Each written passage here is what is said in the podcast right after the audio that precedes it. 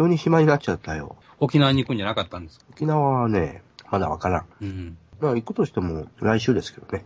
あんた沖縄今週行けって言われても私は断るよ。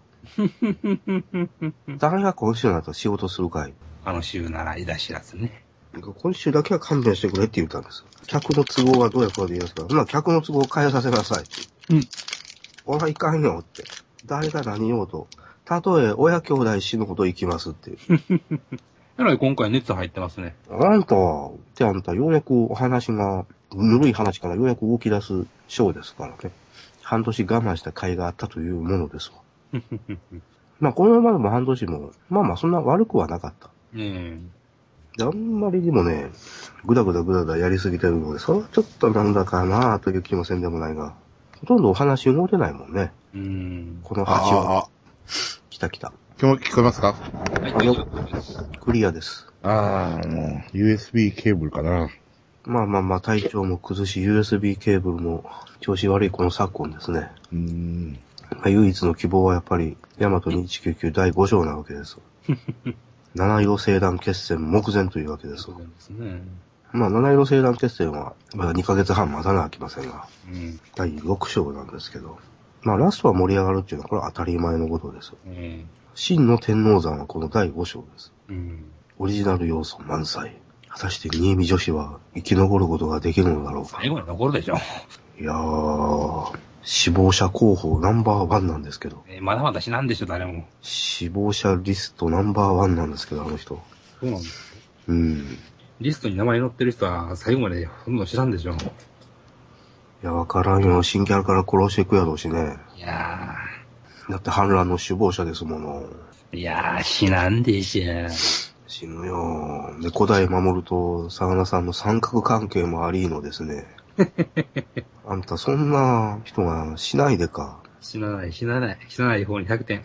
いや、私は助けてほしいんだけどね。えどんなに汚れてもいいから生き残ってほしいんだけど、あのえ人に言わ。れてるって。まあ、ヤブは早々に死ぬでしょう。はい。やぶ死ぬかな。いやー、浮世来スタッフが残るでしょ。甘い。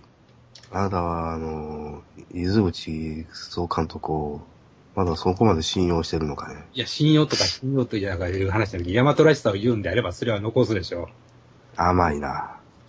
う。新見と藪がくっつく方に僕は100点出します。まあ、それはない。そっちの方を出します、僕は。ないないないない。それはないです。そんなことしたらみんな怒りまくるよ、あんた。主に、今話してる人、私が話してる人が多いんじゃないですか、それは。もうブルーレイ、ブルーレイディスク叩き割るよ、あんた、あんなことしたら。それはそうと、ブルーレイですよ。まあ、便乗商法、ここに極まれるという感じでですね、さらば宇宙戦艦ヤマトブルーレイ版がですね、明日発売になります。はいはい。ん年末じゃなかったんですか？劇場先行発売というやつですわ。え7500えうん。円。で、明日の第5章ブルーレイが9000円。合わせて16,500円。い高くなってません？なんか。や、変わってないよ。あ、さらばですか。うん。あの、ヤマト完結編のうん。ブルーレイが年末発売予定で、はいはいはい。うん。それはでも、あの、年末変わらずですね。えっ、と、35ミリ版が追加されてると。ラッキー。やったーこれで必死こいて、中古ビデオや回らんでもええわけですね、もうん初収録ですね。う。うん。幻のベータ版、バップ版しかなかったんですけどね。うん35ミリ版って。当時レンタルビデオではあったんですよ。35ミリ版のベータレンタル。VHS レンタルもあったかな。それは持ってたんですよ。持ってたんだけど、まあその先はあまり聞いてくれるなというパターンですよ。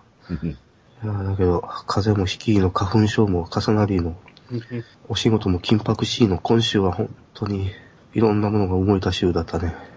で、よまよさんちょっと聞いてくださいよ。なんでございましょうか？まあこのめでたい、こんな、まあまあ、こういう夜ではあるのだけれど、え一つ私は文句が言いたい。え、なんでしょえー、光 TV もおそらくは被害者でしょう。はあ。う。日99制作委員会に一言言いたい。まあ、バンダイビジュアルが圧力をかけたのかは知りませんけど、はい。光 TV のオンデマンド配信。今まではレ公開日の午前0時に配信が始まってたんです。うん、うん。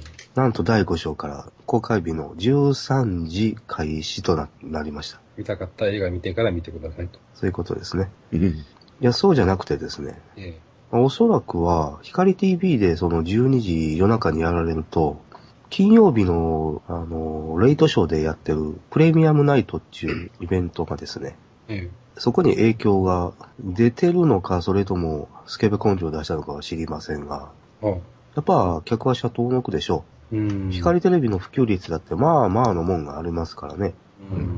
うん。で、NTT、OCN のプロパイダー絡みだけじゃなくて、光テレビに加入してれば、出先からでも見れますからな。うん。なるほど。インターネットから見れますもんね。午前0時から。うん。そんなもんで、プレミアムナイトに客を呼ぶべく圧力をかけたのではないかと。ああ。今まで第1章を除いて、ほぼ午前0時に見て、数時間寝て劇場へ足を運ぶというのが毎度のパターンだったんだけど、うん。まず家で見ていく、いくという、この至福のこのひとときが奪われてしまったわけですよ。いや、だから、光テレビが今まであったからプレミアムナイトには行かなかったんだけどね。うん。まあいいでしょう。まあ、そこまで文句言ってももうしゃあない。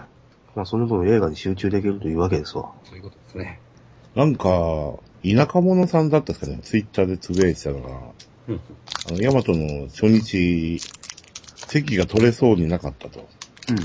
いい席なかったんでしょかなりまあ、お客さんは入ってるみたいですな。うん。パークスシネマの予約だってそうですよ。私は毎回毎回、2日前の木曜日の午前9時オンライン予約スタートだから、うん。スタンバって、せーの、ドンですぐに席を取ってるんですけど、うん。どっか誰かが言ってたけど、1時間遅れたらもう端っこしかないっていう。うん。一番前、前の方か後ろの方か端っこか。オセロでいう四隅しかないわっていう、そんな状態みたいですよ。うん。私は今回も9時ちょうどに仕事をサボってですね、朝礼もサボってですね、8時55分ぐらいから席を立ってですね、銅像姿をくらましてですね、iPhone 片手によーいドンって席を取りましたけど。ようやく体がね、ここまで復調したのですよ。今日は休みましたもん。ほん。しんどくてしんどくて。玉はぐるぐる回る。鼻水は止まらん。喉が痛い。で、今朝病院に行って、で、一日寝てました。うん。だいぶマシになりましたか家の風呂をサウナ状態にしてですね、うん。汗を流して飯食って、で、さ、ああ、ぼちぼち光テレビの準備しようかなと思って、チャンネルを合わせたらですよ。13時スタートっていうテロップがあれって言って。前から13日開始ということは書いてたんですよ。で、前回、前々回も前、その前の回も同じパターンだったんですね。うんで午前0時から配信スタートだったのに、ダメだ、今回は見れない。つうわけで、光テレビは、もうメリットはなくなりました。まあうちの奥さんも光テレビはもうそろそろええやろとかなんとかで言い出しだし、まあちょうどいいかね。だってね、午前0時にやらんかったら、何のメリットがあるの、そんな。オンデマンド配信に。いち早く見れるからこそメリットがあったんですよ。劇場がない地方の方々のためにもなります。そう。その通りですよ。それがあんた13時だと舐めとるね、客をね。それで、けど、あの、制作委員会に直接文句言いたい場合はどうしたらいいんでしょうね。うんうんうん。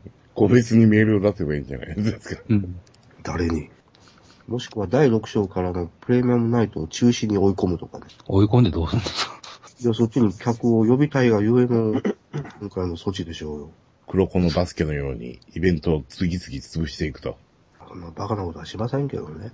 それぐらい腹が立ったというわけですわ。まあ、今回ブルーレイがまだ、いつも通り、その日のうちに出るので、まあ、よしとしましょう。まあ、それはそうと、さらブルーレイですよ。楽しみですね。DVD なかったんですか？作り前からありますよ。ですよね。ブルーレイ、ブルーレイ。い画面は何のサイズで出るんですか？や、わかりません。そこまでチェックしてない。ララララジオジさん。まあ、山田さんが調べてる間に。はい。議題のこと。エヴァンゲリオンと日本当店の大阪開催が決定いたしました。ここ、大阪歴史博物館で7月3日から1年遅れで見ればいいじゃないっていう感じですね。7月3日か。で、当のビゼン大阪店の方ではこういうイベントが開催されます。二次元 VS 日本当店。ほう。えー日本の漫画家イラストレーターとコラボして、えーそのイラストなり漫画なりの日本刀を作っていくとええこの展示が今年は始まりますと。へえ。そっちの方に行っちゃうんだ。そういうことは酒場島も作るわけですね。うん。やるかもしれないですね。二次元と日本刀とくれば、その酒場島が出るでしょ 無限の住人やったら何部でも話、何部でも作れるしな。順ジャップで全然されてないな、まだ。えっ、と、ツイッターの方がスターに貼ってあるでしょう。それで一平が一人出てます。あの、単行本とかの表紙とか書いてる人ですよね、この人ね。であと、あの、この企画の記者会見をやった時に、小池和夫がうん。出てましたんで、まあ、その他にも書いてある通り、高橋留美子とか、うーん。一応決定はしてるみたいですね。こっちのみこね。面白そうなんで、い行きますけど。ええ日本刀文化の浸透。はい。う。うーん。ララララジオジさん。なるほど。4対3ですな。うん。フルサイズですわ。うん。うん変に上下を切ってなさそう。うん。よかった。つうわけで明日は2199を2回見て、家へ帰らんとうん、アプリコットかどっかのネットカフェ行って、さらばのブルーレイをそこで見て、楽しく家帰って寝た方がいいと思いますけどもね。いやいやいやいやいや、家はね、まだまだテレビが32インチなのでね、病み上がりなんですから。せめてあの、42インチぐらいのテレビで一回ちょっとあの、さらばブルーレイを一回堪能してですね。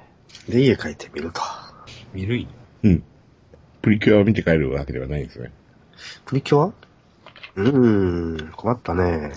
うん、パークスシネマの無料鑑賞も4回分溜まったのでね、どうしようかな。オールスターズ、終わる前にもう一回ぐらい見ようかな。言うてももう終わりそうですけどね。まあ、今週来週は終わらないですわ。ほぼほぼ、2199と同じぐらいか。うん。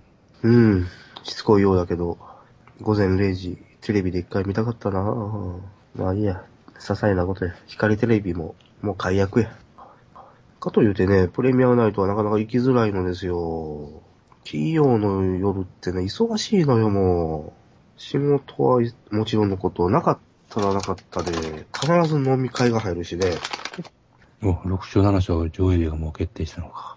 やっぱ前に言ってた通り、最終回前に公開日を持ってきましたね。うーん。際どいとこですけど。あと5ヶ月で終わるのか。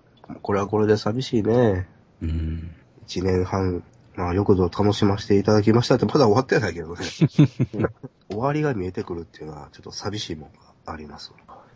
というわけで、あんだけ引っ張った波動砲ネタを一体どうやって回収してお話に盛り込んでくれるのかが楽しみですね。うん、どんな伏線なのだったんかね。まあ、つうわけで明日はうちの奥様も自分の実家へ遊びに行くということなので、やろうと思えば一日パークスシネマに入り浸ることもできるわけですよ。だけどまあ、2週目、2週目の入場プレゼントもあるからね、今回もね。ああ、なんかあるんですね。うん。リピートは、第2週目に持っていくっていう手もありますな。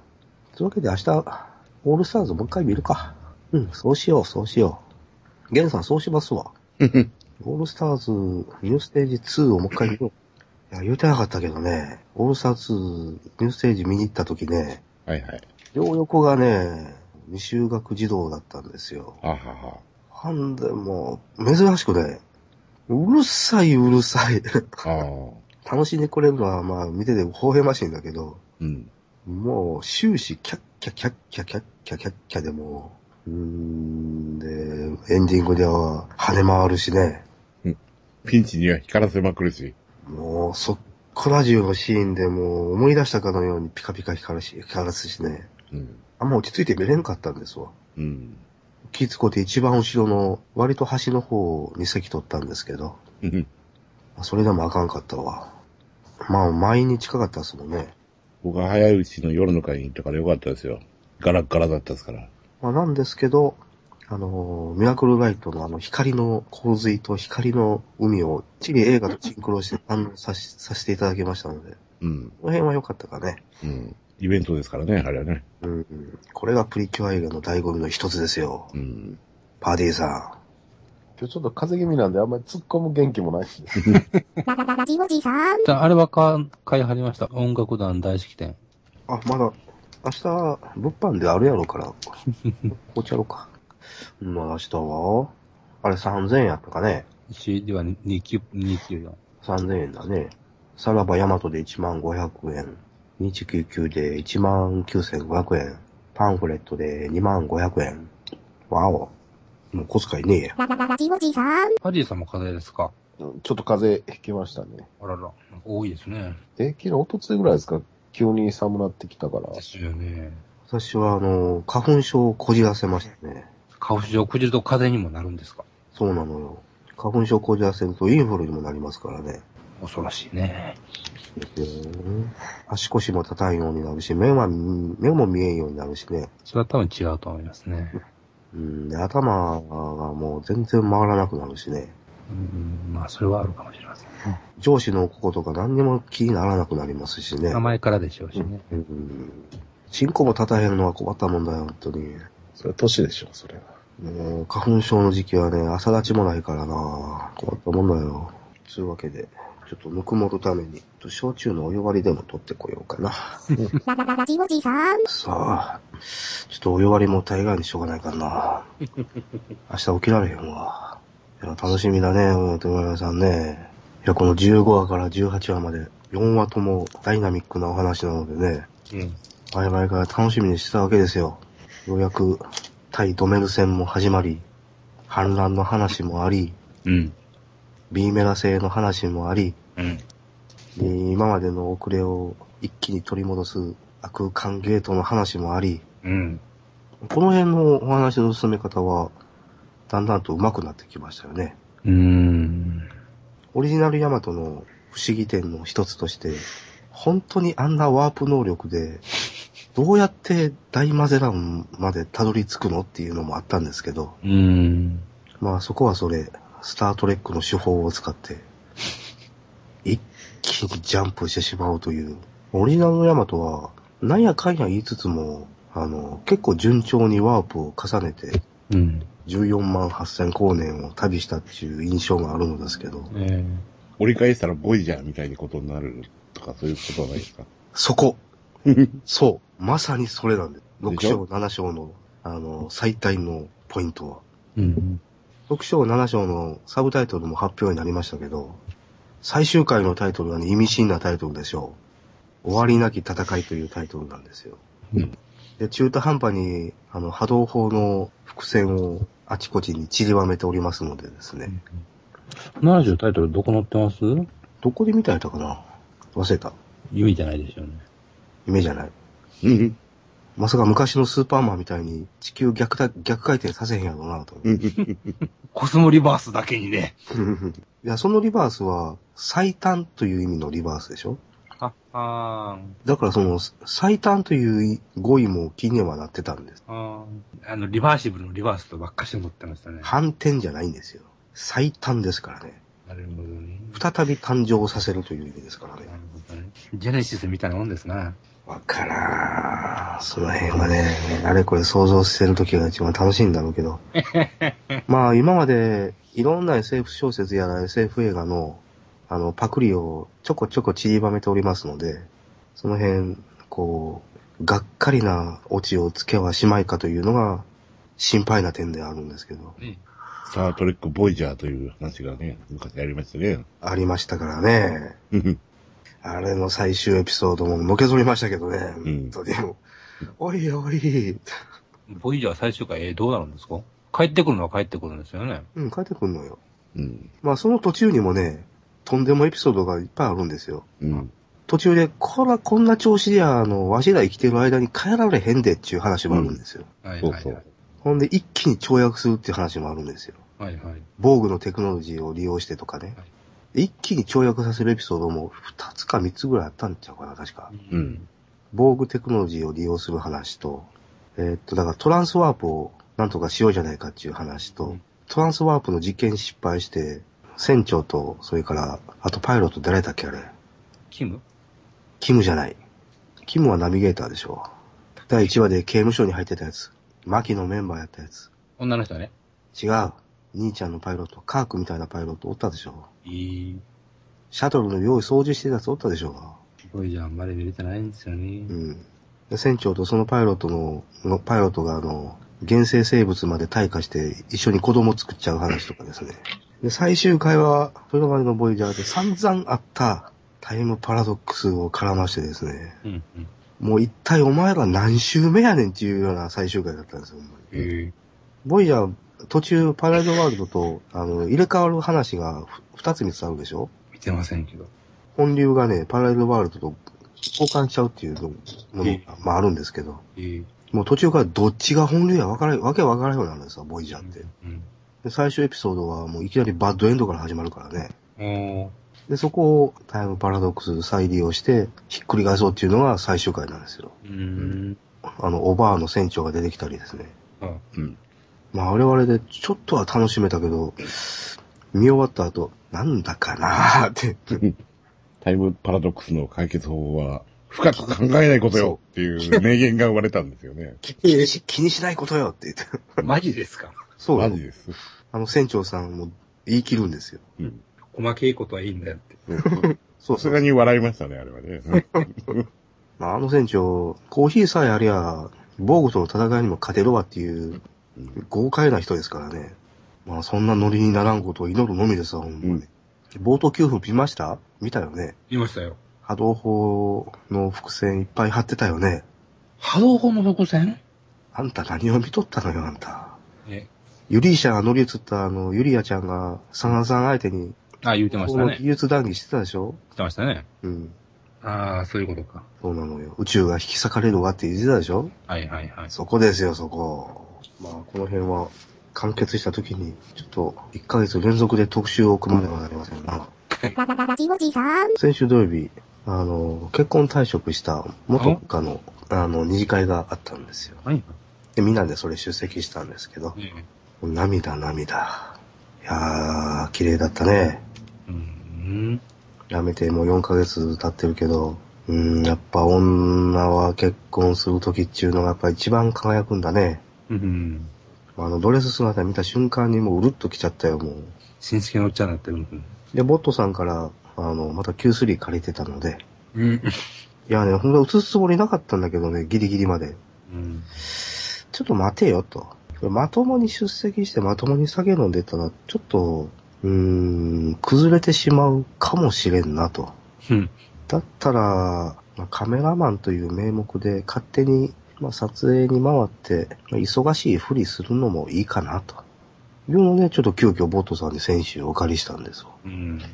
まあ、おかげでね、あのー他の招待客さんともですね、Q3 をネタにいろいろ盛り上がりましてです。あの、それなんですか？カメラですか？って言って。そうですよって言って。これビデオカメラなんですよって。ハイビジョンカメラですよって。音がよく撮れるんですよって言って。なかなかあの、女の人と、お人だと盛り上がることができました。いや、まあそれでもね、涙は隠せませんでしたわ。ええ後に残された兄ちゃん、おっさん連中はもう今悲惨ですよ、もう。4月回ってからもう仕事上の余裕なんてもう何にもありゃしない。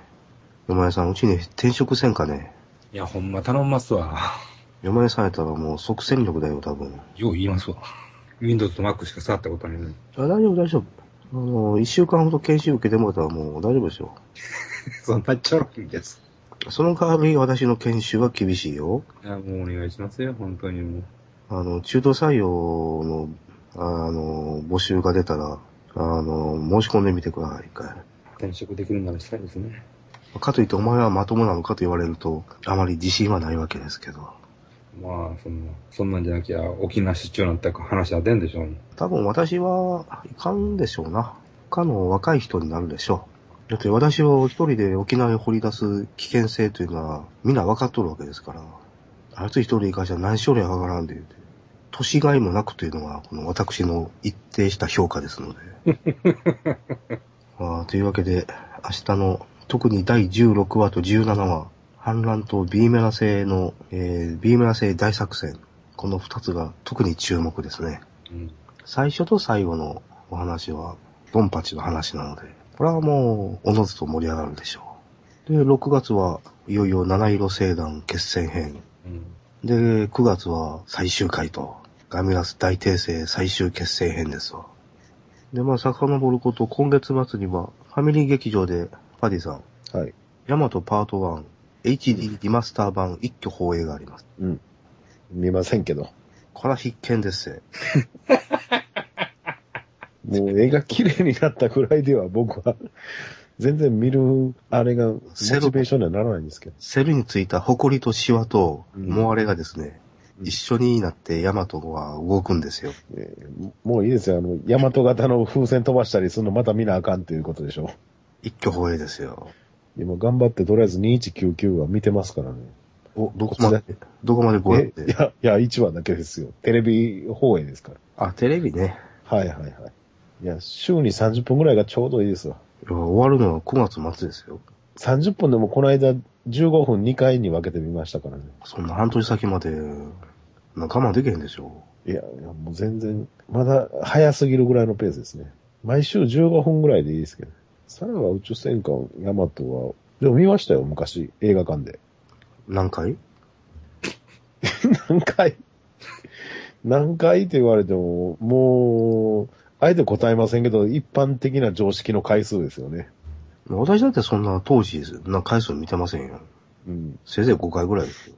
当時、中学3年生で、受験真っ只中やったけど、親に怒られたけどね。それで今年は2199、来年は復活編第2部、え？作るでしょでしょうって。う。いや、企画はもう、第1部の時からあるんですよ。で、これに味を占めて、復活編第2部にもゴーサインが出るかもしれませんよ。もかもしれないでしょう出てるのかもしれんけど。かもしれないですよ。え、復活編自体は人入ったんですか？うん、あんまり入ってない。正直あんまり入ってないですね。第1位の上映期間だってほんまに1ヶ月ぐらい多分ね、上映関数も少なかったですしね。あー認知度もゼロに等しかったしね。キムタク版の方がニュースがでかかったんですか？はい。キムタク版は今でも忘れんわ。あの、ホークさんと初日初回見に行って、梅田の東宝シネマズの初日初回、前に言ったと思うけど、一番後ろにね、東宝社員とおぼしき人らが、15人ぐらい、徒党を組んでね、一番後ろに陣取っとんですよ。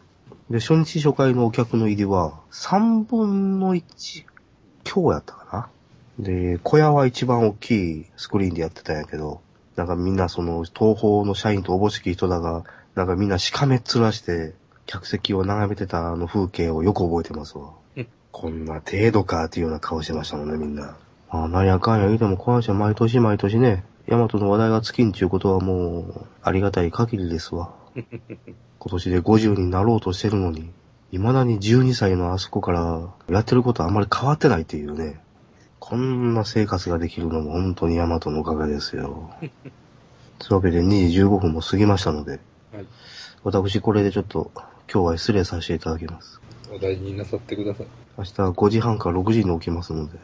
というわじゃあ、けで、せ先週見たドラゴンボールの話をしましょうか。ああ、いいですね。えーでは、私マイクオフでこのままにしておきますので、はいおやすみなさいませ。はいおやすみなさいこれです。ララララジオジさん。で、まあ、ドラゴンボールを見てきたわけなんですけど、はい。案外ね、はい。お客さん入ってます。うん。結構でも、かなり稼げてるっていうのは、なんか、うんしなんかニュース見ましたが。工業系成績良さそうですよ。でしょうんうん。なんでいいのかわかんないですけど。うん。えっ、と、17年ぶりですか。映画をやるのがね。うーん。前にはあったんですね。ええ、あの、いろいろ、あのー原作には出てこないはい。敵を倒してみたりとかっていうような、それこそ、もう、戦闘シーンしかないのかみたいなはいはい。映画とかもね、いろいろあったんですけど、今回はね、非常に牧歌的な話でね、ほあの、驚きました。あの、予告を見る限りは、すごくなんか、破壊神っていう名前の神様が出てきて、う。ええっていう煽り文句で、そうですね。えところがね、この破壊神、全然破壊しないんですよ。宇宙が銀河が言ってましたよ。ええ、言ってたんですけどね。えで、びっくりしたんですけど、えはい。あのー、のんきにね、あの、地球の連中は、あの、ブルマの誕生日つって、みんな集まって誕生日パーティーをやってて、うんで、そこにあの、目が覚めたっていう破壊神がやってきて、はパーティー一緒に楽しんじゃったりしてるんですよ。あ。はい。訴状明かさず、あの、ゲストみたいな感じでね。なんか、キートドア開けてくるわけですか？いや、あの、野外で、あの、カプセルコーポレーションの外で、いろいろお店とか料理人いっぱい呼んで、料理食べさせたりとかしてるところで、はいはい。一緒になってたこ焼き食ったりとかしてるんですよ。発酵焼き。で全然もう、戦闘するでもなく、何か壊すわけでもなく、うんうん。その地球に来る前にあの、海王星で修行してた悟空と、ちょっと一戦交えてぐらいな感じでね、うんうん。あとはのんびりした話でね。はいはい。で、最終的にその、悟空ともう一回やって、うん。えー勝負をつけずに帰るっていう ですね。メフィラス星人的な。えー、まあまあそんな感じだったんですよ。うん。おしまい。おしまい。いえや、全世界待望の宇宙から何が起こるのかってすごく楽しみだったんですけど、何も起こらんかったという。いや、確かにそのね、悟空との戦闘シーンは、力入ってるし、枚数使ってるし、で見応えはすごくありましたし、その、今時のね、アニメですから CG 使ってね、うん。あの、背景ぐりぐり動かしてみたりとかっていうこともやってるんですけど、うん、さしてこれといった印象は残らず、みたいな感じだったんですね。非常に残念な感じです。よっぽどプリキュアの方が、いろはをされてる。いや、もうあの、話作りもうまいですし、絵コンテもうまいですし、ちゃんとなんか映画としての、その、なんです、気象転結をええ。きちんとつけてるっていう意味ではもうプリキュアの方が断然上ですね。うん。何がいかんかったんでしょうか。いや、原作者が絡んだのがいけないんじゃないですかね。あ、それなんですか。うん。あの、鳥山明がその企画段階から、お話作りから絡んできて、うんうん。えーまあ一番その、その原作者を動かしたっていうのは、あの、実写版ドラゴンボールっていうやつがあっはいはいて、はい。はい。あれに非常に不満に思ってたみたいで、えドラゴンボールの世界はこういうのだっていうのをやりたいっていう、うん実はその世界は非常にペンギン村に近かったというような感じ。あのビルス様っていうその破壊神が、えっ、と、目が覚めてその過去こんな星壊したなーとかっていう話もしてるんですけど、あの前回目覚めた時は星を2、3個壊したとか言ってるんですよ。えはあはあは破壊神って言われにはなんか規模小せえなとか思って、あ。星一つ程度で。カカロットにいる星は何でしょうベジ、ベジ、惑星ベジータでしたっけ？あそこを壊すのは、フリーザに頼んどいたんだけど、ちゃんと壊してくれたかなとか言って、言ってるんですよ。はあ。自分で壊したわけじゃねえのかとかいう感じです。で今回、ビルス様っていうやつが、あの、まあ、あれですよ。声優が山寺孝一先生で、出た。えー山寺先生、喋りっぱなしみたいな感じでね。ああ。で、地球に来たら、あの、ほぼ、野田雅子でしょ、え悟空もそうだし、ご飯もそうでしょ？うん。ゴテもそうでしょ？そいつらしか喋ってないから、ほぼ、なんか二人で声優さん大丈夫じゃないか、みたいなねか何十年ぶりかに映画をやった割にはこれでいいのかなっていうね。全世界待望で言ってる。だからね、テロップが出終わった後のお客さんの反応がね、すごく気になってね、え後ろを振り向きましたけど、んみんな、あ、うん、帰るか、みたいな感じでね、うーん、とか言ってね、みんなね、次を連想させそうなシーンもあるわけでなく。ね、あのー悟空の声優さんが生きてる限りは、こんな牧歌的な話が、またやるのかなっていうね。まあ原作者がああやりか、やりたかったんだから、しょうがないかなっていう感じですね。うんこんなところまでエボリューションの影響が及んでますよっていう話ですね。それよりは、えーその前の週に見たシュガーラッシュの方が面白かったですね。ああ、あれはどうだったんですか？えっ、とね、もう 3D 上映が終わってて 2D でしか見れなかったんですけど、うちの近辺だと。はい。あと吹き替えっていうのがすごく嫌だったんですけど、うん。えっ、と、出来自体はすごくいいです。おーざっと言ってどういう話なの？えっ、とですね、とある街のゲームセンターの、えー設置されているゲームのお話なんですね。はい。主人公は昔ながらの、えービルを直すお兄ちゃんを操縦するゲーム。で、おそれの、ビルを壊す暴れん坊の役の人がはい。主人公なんですね。ゲームの中のキャラクターが生活してるんですか？そうそうそう。ゲームセンターが営業が終わって、店の照明が落ちたら、みんな、そのゲームの中の人たちはですね、裏側でランで繋がってて、あえーみんな飲み屋に集まったりとか、うん、うん、うん。そのまま家帰って寝たりとか、うん、うん。そういうことをしてる、普通の生活をしてますよと。ロジャーラビットな感じですかね。そうですね。で、主人公の、その、いつもビルを壊して、退治されちゃう悪い役をずっとやってて、はい、はい、はい。俺もいつかヒーローになりたいって言って、はい。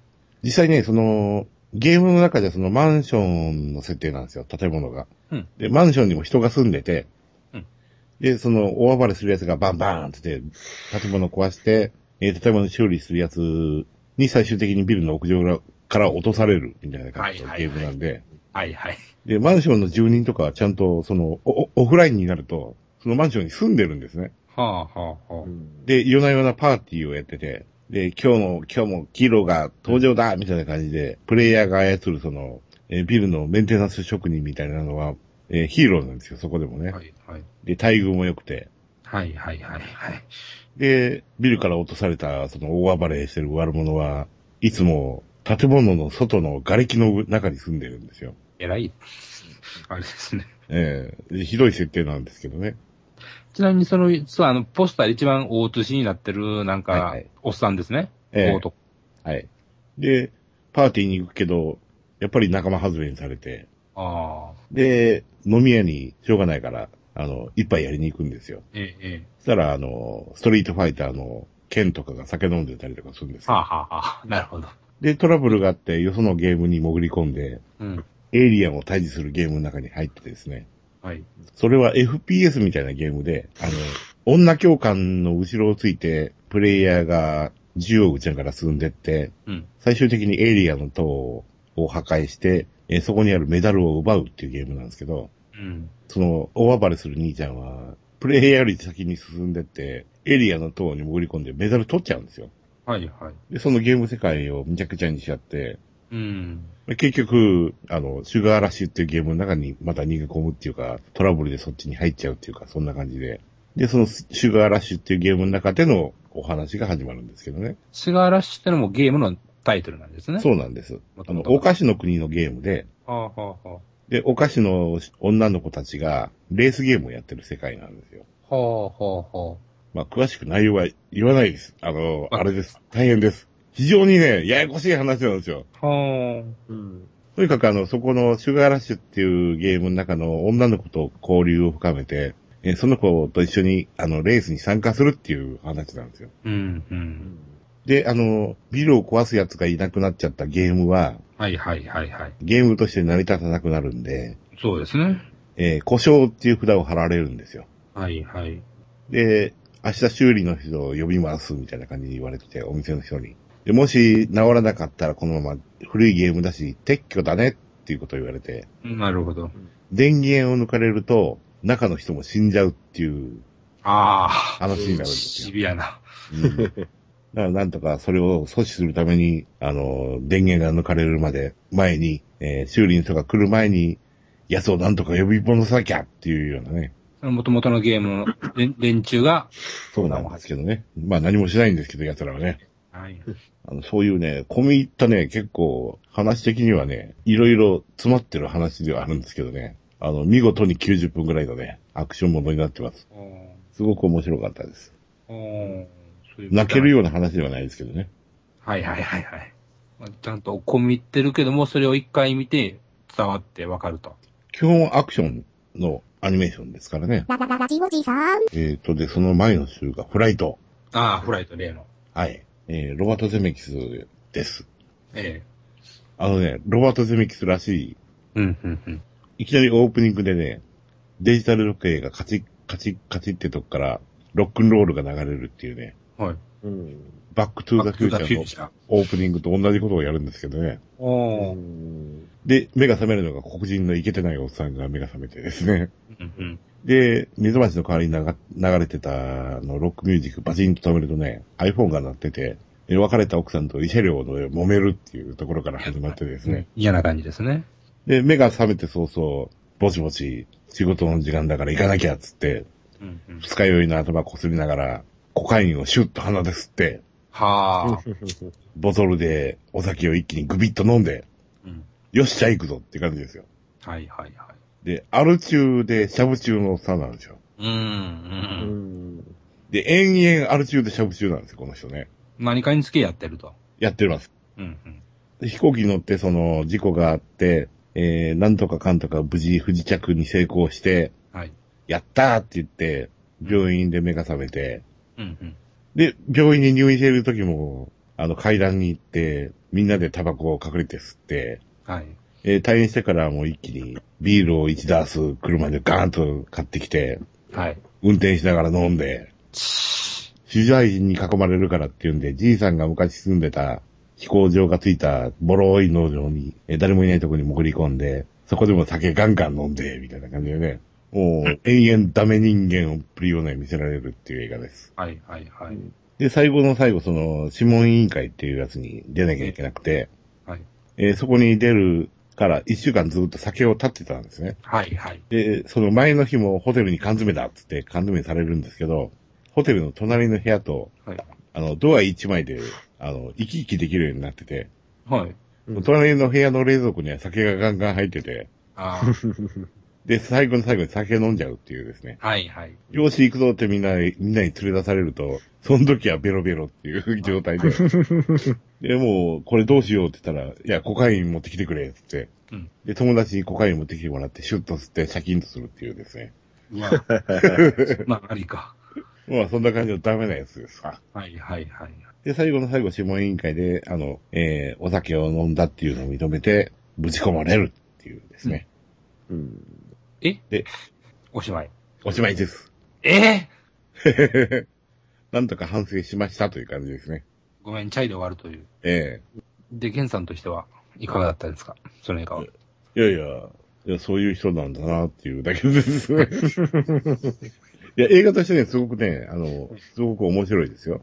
あの、ダメ人間っぷりをね、あれ演じるね、演技力、うんワシン全然ワシン。ええあの、振り幅がね、すごいんですよ。やっぱり、あの、酔ってる時、シャブやってる時、まあ、シャブやってるとチャキンとするんですけど、はいはい。その演技分け、はい。延々酒飲んでない、酒飲んでないってごまかすんですけど、ええ、ええ、ええ。あの、ごまかしっぷりがね、非常にいいんですね。ほうほう。で、彼女もできるんですけど、彼女の前でもグデグデになったりとかですね。ええ、えあの、すごくね、嫌な人間を演じる演技力がすごいんです。え。なるほど。あデンゼル・ワシントンを楽しむ映画として非常によろしい。そんなジャンルがあるとは。うん、なんでいきなりこれを撮ったんだろうっていうね。う。うんん。でも、デメキスなんですから、やっぱり最後こう、希望を持ってるラストみたいな。うーん、そんなことはないですね。あ、いいんですか？う。うんん。あの、結局その、離婚した奥さんとの間に子供がいるんですけど、はい。えー最後その、刑務所に息子が訪ねてきて、えー昔は喧嘩別れをしたけど、まあ、ちょっと仲直りできたかなっていう感じですね。うん。まあそこが唯一の希望的なところでしたよ。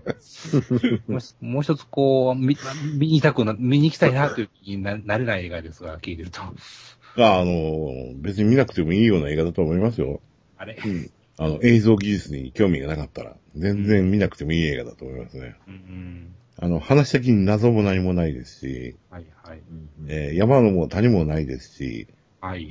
山は一番頭にありますからね。あ、その、飛飛行機事故ですからね。はい。普通の人は予告見て、どんな映画、あの、すすごい映画かな、思っていったら、がっかりするというタイプでは。あ、そうですね。えなんか、あれですか、実話に基づいてるとかそういうことはあるんですか？えいや、全然ないですね。でもな完全にフィクションやのに、フそう。えィクションで山も谷もないと。えうん。ただただ、あの、事故をごまかしたい主人公の日常みたいな感じですからね。う。うんん。まあ、それなりに、ね、ああいう事故を作ったヒーローっていう側面もあるから、大注目されてるからっていうんで、あの、ずっと引きこもってるんですよ。う。うんん。だから特別その、その彼女とイチャイチャする以外のところで、他の役者が出てこないですし、ああ。飛行機の中と裁判所の中だけぐらいで。基本、だからダメな人間のダメっぷりを見せられるっていうですね、うん。あの、いわゆる麻薬撲滅とかアルコール撲滅には非常に効果的な映画かなっていう感じですけど。えっと、ゼロダークサーティは面白かったです。これは非常に良かったですね。えっ、と、今日、タブレットでアルゴを見終わ見終わったんですよ。アルゴは、アルゴはあまり良くなかったですね。あ、そうですか。なんか面白みがあんまりないっていうかですね。えあの、なんでしょうね。真面目にこれやるのかっていう、あの、真面目さが中途半端なんですよ。設定がバカっぽいじゃないですか。あ、ああそうですよね。実はなんですけど。ええ。実はなんですけど、バカっぽいところをですね、中途半端に真面目にやってるから面白くないんですよ。コメディでやってるわけでもなしと。ええあと、結果見えてるっていうのもね、ああ。うんどうしても行くんでしょっていうやつですね。スリルないっていうかですね。いや確かにその、一生懸命、あの、ロケーションでね、あの、エキストラいっぱい使ってやってるし、うん。うん、ただ長いなっていう感じですよね。うん。アルゴはおすすめしないですけど、ゼロダークサーティはすごく良かったんで、見てもいいと思いますね。ハートロッカーを見てない。ああ、ハートロッカーも面白いですよ。うん。ハートロッカーも、時間あったら見ようと思って、そのまま、ほったらかしてる間に、監督がまた新作まで撮ってしまって、ドキュメンタリー風のものをちゃんと映画風に仕上げるっていう、うんうんなんかちょう、ちょうどその間ぐらいの絵を撮る、すごく上手い人だと思いましたね。うんこの間、ゲオのアプリをダウンロードしたら、なんか1週間か10日間か限定で、レンタル料金が半額になるクーポンがついてるって。うんうんんで、まあ、あんまり費がないんで、何枚借りたんやろ ?20 枚ぐらい借りたんですよ、結局。うん。うん。トータルで。で、ほとんどまあ B 級もんばっかり見たんで、なんかしょうもないのばっかりで、まあ面白かったのは、とにかくエクスペンダブルズ2は良かったですよ。あれ、あの、チャック・ノリスが出てくるとこね、分かってるのに面白かったな、あれ これ、あの、コブラに噛まれるかなんかいうやえで死ぬのはヘビやって分かってんやけど、チャック・ノリスが5日間のたうち回ってヘビが死んだって言った時、やっぱ笑いましたね。ー、絶妙の間ですよね。うん、あれなんなんやろな、あの説得力。あの、ポカーンとしてるスタローンたちと顔もいいんですよね、あれね。こう物体 X がはいはいはい。はい。はい。なかなか良かったです。まあ、やってることは全く一緒なんですけどね、中身は。うん。CG 使って。うん。だから、一応前日談っていうことやけど、内容はほぼリメイクですようんうね。ん。ああ、あれを見ましたわ。あれ、あれ、おもろなかったな吸血鬼退治するやつ。何でしたっけ？リンカーンや。はい。ああ。これからスピルバーグの本ちゃんの林間もあるし。あのリンカーンはね、なんであれリンカーンにしたんやろうっていう感じですね。まあ、あの、なんちゅうんですか。結局、奴隷を、奴隷の血を吸うっていう話ですよね。そうですね。だからリンカーンなんやろうけど。だから、あのーあの、吸血鬼側も、その、ちゃんと、社会性があるっていうかですね、はいはいはいはい。むやみに人を襲わないっていうかですね、うんうんはい。うんそれから多分まあ、そういう、あの、なんちゅうんですか。奴隷の血を吸うやら、南北戦争にヴァンパイアがとか、そういう、多分、居酒屋かどっかでうん面白おかしく考えたんやと思いますけど。で、そこでリンカーンがっていう話になったんやと思うんですけどね。ただ、あ僕はだからね、あのー大統領になる前の話だと思ってたんですよ、ずっと。うん。リンカーンはもともとヴァンパイアハンターをやってて、んで大統領になりましたっていう話なんかなと思ったんですよ。うん。ほんなら途中で、あの、大統領になってしまうんですよね。う。うんん。ほんで、あれ、大統領になったけどな、これ、なんなんやろなと思って、ほんで、その後、その、南北戦争、うんぬんっていう話になるんですけど、だから、ヴァンパイアハンターと大統領っていうのが、もう、なんていうんですか、並行して話進むんで、なんかとっちらかってるんですよね。あの辺は、その、アメリカ人なら理解できるのかもしれないですけど、暴れん坊将軍みたいな。うん、リンカーンに思い入れないし、別に。うん。その政治的なね、あの、奴隷解放とかそういうような話もやっぱりなかなか日本人にはピンとこんとこがあると思うんで。うんだから、その、ヴァンパイア退治に使ってた斧をしまい込んで、うん。えー大統領をやり始めてずっと経って、えー割と年食ってからまたその斧を取り出してっていうあたりが、うんスパーッとないんですよね。そのあたりがそのスピルバーグの方に描かれてるんだと思いますけど、だその辺でその大統領っぽさっていうのはあんまり出ないまんま、うんうん。そうなんですよ。だから、なんか、ヴァンパイア退治してた若者が変に政治に目覚めたなぁと思ったら、なんか知らん間に年食って、ちょっと偉そうにしてるんやけど、これなんなんやろなっていう感じなんですようん。え、ほんだ、え、大統領になってたんか？みたいな。で、最後の最後にね、あの、現代で話終わるんで、はいはいはいはいはい。えーって思うんですよね。いや、面白いシーンもね、いろいろあるんですけどね。あのう、ん。列車でのスタントのあたりとか、あはあと馬の背中を飛び歩いて格闘するあはあたりとかね。。うん。見るところはね、いろいろあるんですよ。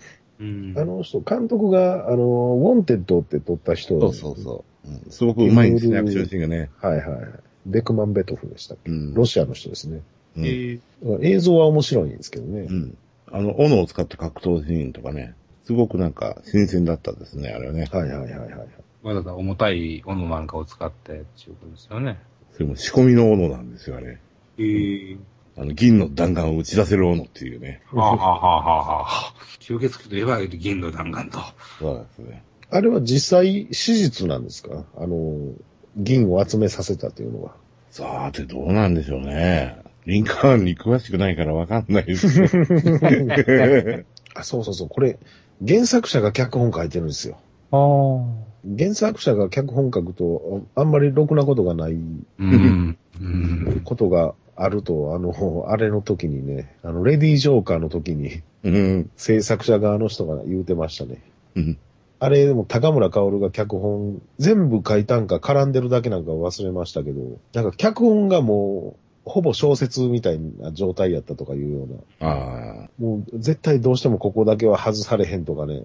まあ当然、原作者は思い入れありますから、ううんん。さよならジュピターしかりですわ。だからまあ、物語を書くのと映画の脚本書くのはやっぱりね、違う才能でしょうから。でも、脚本を広げるのは監督の仕事ですからね。ああ、はあはあね、最近見た話題作っぽいのはそのぐらいですかね。あと B 級ばっかりですね。アニメは、進撃の巨人を見ました。1話。ああ。あ、僕も見ました。あれ、絵、絵は原作とちょっと違いますよね。漫画は読んでないからわかんないですけど。多分ね、原作の人あんまり映画上手い人じゃないんですよ。みんなそれを言う。アニメもうちょっとなんか綺麗になった感じがするな。あの、なんちゅうか、落ち着かん映画あるからこそあの漫画なんかちょっと怖いんであって、みたいな話なんうんうん、です。そうですね。なんか不安感を煽りますよね。ああの絵ね。それが映画シュッとしちゃうとどうなんやと。いや、それなりにグロテスクですよね。うん。でもあれ、ツークールやるらしいですね。原作も終わったらアニメはどうなんやと。でもなんですか、怪獣映画みたいな話ですか？いや、ではないんですよね、あれ。うーん。結局、その巨人っていうのは一体何なんだっていうう。うんん。話になっていく感じなんですよ。あで、途中でこの人間の一人が巨人になるんですよ。で、巨人になったり人間になったりする。ほんで、その巨人になる主人公の少年の親、父親が医者で、うん。死んだんだか行方不明なんだか、なんかそんな感じで、うんうんうんで、その家の地下室になんか秘密があるっていうような、なんかそんな話ですね。うん。うん僕も途中で最初3巻ぐらいまで読んで、1回やめて、で、この間また続き借りてきて全部読んだんですけど。まあでも基本はほぼずーっと同じことやってますわ。うん。基本もう巨人が出てきて、あの、倒して、じゃあこれからどうしようかとか、壁を再建しようとかの、もうそんなことばっかりずっとやってますよ。うん。で、そうしながらその、あの、その地下室のある家に秘密を探りに行くために見て、確かね、そこの家はもう巨人に侵略されてしまった場所にあったんちゃうかな。ほんで、すぐには行かれへんかな。なんかそんなようなことやったと思うんですけどね。うん。まあ、アニメが結局どうするんでしょうね。アニメが終わるまでに原作終わるんですかね。まあ、無理なんじゃないですかね。で、もう一本は、悪の花というやつを見ましてですね。はい、はい、はい。えっ、と、一部で非常に話題の、うん、うん。えっ、とですね、トレススコープというですね、技術を使っておりまして、これをテレビアニメで、全編で本格的に使った史上初のアニメーションですね。う。。うん古くからある技術で、うん。えー、わかりやすく言えば、スターウォーズのライトセーバー。は。ほうほうほうん。何をやってるかというとですね、えっ、と、実写のフィルムをですね、一コマずつ映写機で投影しまして、うん人間がそれをトレースして、上に絵を乗っけていくという技術です。すごい手間暇かかりますねか。かります。えー、まあ、あの、スターウォーズだと、ライトセーバーの光ってる剣、はい。えー、あそこに使ってますし、古くは、えー、いろいろあるんですけど、有名なのは、えー、ディズニーのアニメ映画、白雪姫であるとか、そういうところでも、えー、使ってます。うん人間の芝居をい一回実写で撮って、えー、それを手で書き起こす。で、それを、えっ、と、今だとデジタルでできるんで、うん、うん。えー一つ手間は少なくなるっていうかですね、簡単になりましたね。う。うん。えっ、と、僕実際その、あロトスコープですけど、その機械を見たことがあるんですよ。えー、手塚プロダクションだと思いましたけど、あほの、ほ連れてかれて。え結構めんどくさい機械なんですよ。あの、フィルムを投影するって言っても、きちんと映るわけじゃないんで、えーそれを線画に起こすっていうのは非常に大変な作業で、うん。えー熟練しなきゃちょっとできないかなっていう感じのやつなんですけど、今だったらそのデジタルでプリントできて、えーその絵を下敷きにすることが非常に簡単な、簡単なっていうか、えークリアにトレースできますからね、今だったらね。ううんん。だから昔よりは、えー簡単だからそれをやろうとしてるんでしょうけど、最近あのー最近というか音楽ものの PV でも割と使われてますもんね。うんあ。の、歌だの PV とか。ほうほうほう。え実際か歌詞が歌ってて途中でアニメ風の絵になってとか。ああ。え、アーハのテイクオンミーとかそうですか？えーっと、それ見たことないんですけど、どれがいいかなあーと、最近のアニメだとこれ、これがいいかなえー、鈴宮春日の憂鬱というテレビアニメのバンド演奏シーン。これ実際にその演奏したフィルムを使って多分やってるんでしょう、これも。うん。あの、ギターの手の動かし方とかね。そういうところが。テイクオンミーはこれですね。1分ちょい過ぎぐらい、どのぐらいはいはいはい、これそうです。あ、これですか。えっ、と、映画だと、最近だとスキャナーダークリーとか。あああの、全然おもろないやつね。うん。そうです。しんどかったはず、みんな。まあ、こういう技術を、えーテレビアニメでやってるということで、え非常に一部で話題で。です。全編やってるんですか？あ、全編です。ああ、なるほど。え、ほんなら、一回これと同じことを誰か役者が一回やってるってことなんですか？そうで。す。フルアニメーションでやってるわけじゃなくて、えっ、と、通常のテレビアニメーションと同じように3コマ打ちでやってるんですが、多分すごい枚数になってるはずです。うん。一応見る限りではすごい動いてたんで、ほうほうほう。あの、コストと手間はすごくかかってますけど、えー実は僕はこのトレスコスコープはあまり好きじゃないです。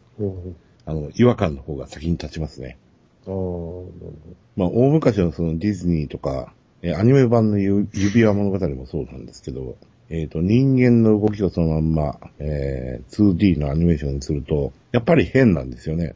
えっ、と、リアルな動きであるんですけど、えーリアルを感じさせる動きではないという感じが非常にしてて、まあ、効果的な、演出的に言うと効果的な、えー使い方っていうのはいろいろあると思うんですよ。まあ、PV も含めてですけど、えースキャナーダークにもまあそう言っていいと思いますけど、うんうん。あの、えーそういう使い方をするんであればいいですけど、そのアニメーションとして、えーやったら気持ち悪いだけの気がするんですけど、あの、どういう話か全然その、まだ1話しか見てないんで、原作も読んでないし、えーこの作品世界には合ってるのかもしれないです。うん。だからテレビぐらいのその、バジェットの作品で、うん。こういう手間と時間とお金がかけられるという表現の、えー可能性を否定するのはしたくないので、えー見ていこうと思います、これは。見てみますわ、月曜日。はいはいはい。多分気色悪い感じだと思います。ああ。えっと、原作の絵とそのアニメの絵比較をいろんなところでされてたりするんですけど、こういう画面の絵ですわ。ああ。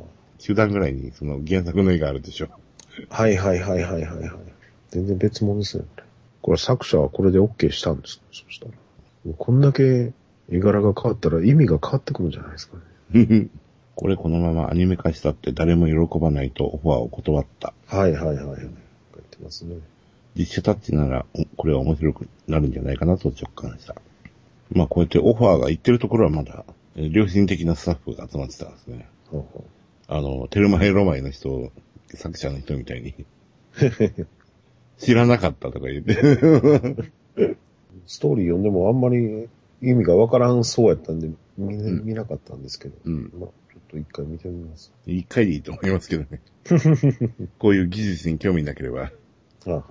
まあこれとは多少、あの、技術は違いますけど、あ、はい。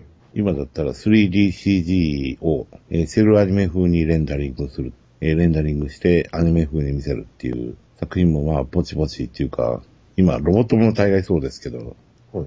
あの、そういう作品がまあどんどん増えますよ。うーん。まあキャラクターアニメにしても多分そういう方向が、それはその、そのやり方が、何ですか、一番効率、効率じゃない、能率がいいというか、うん、やりやすいんですか？人件費もそうですし、手間もそうですね。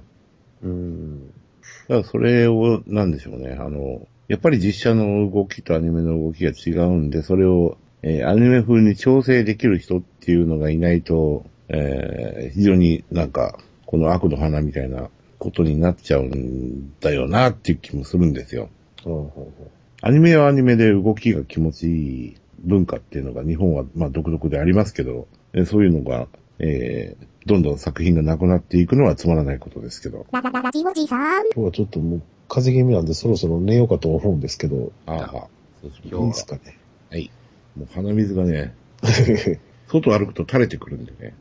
はい。100円ショップ行って商品見てたら鼻、鼻水がたら、あ、垂れてきてました。僕はずっとマスクですよ、最近。マスク楽でいいですよ。僕らメガネかけてるから、マスクするともう、あすごい厳しそうですよ。だからもうマスクは極力しないように我慢してるんです。いいですよ、笑ってても平気ですね。ラジオジさんから何言うてはんの？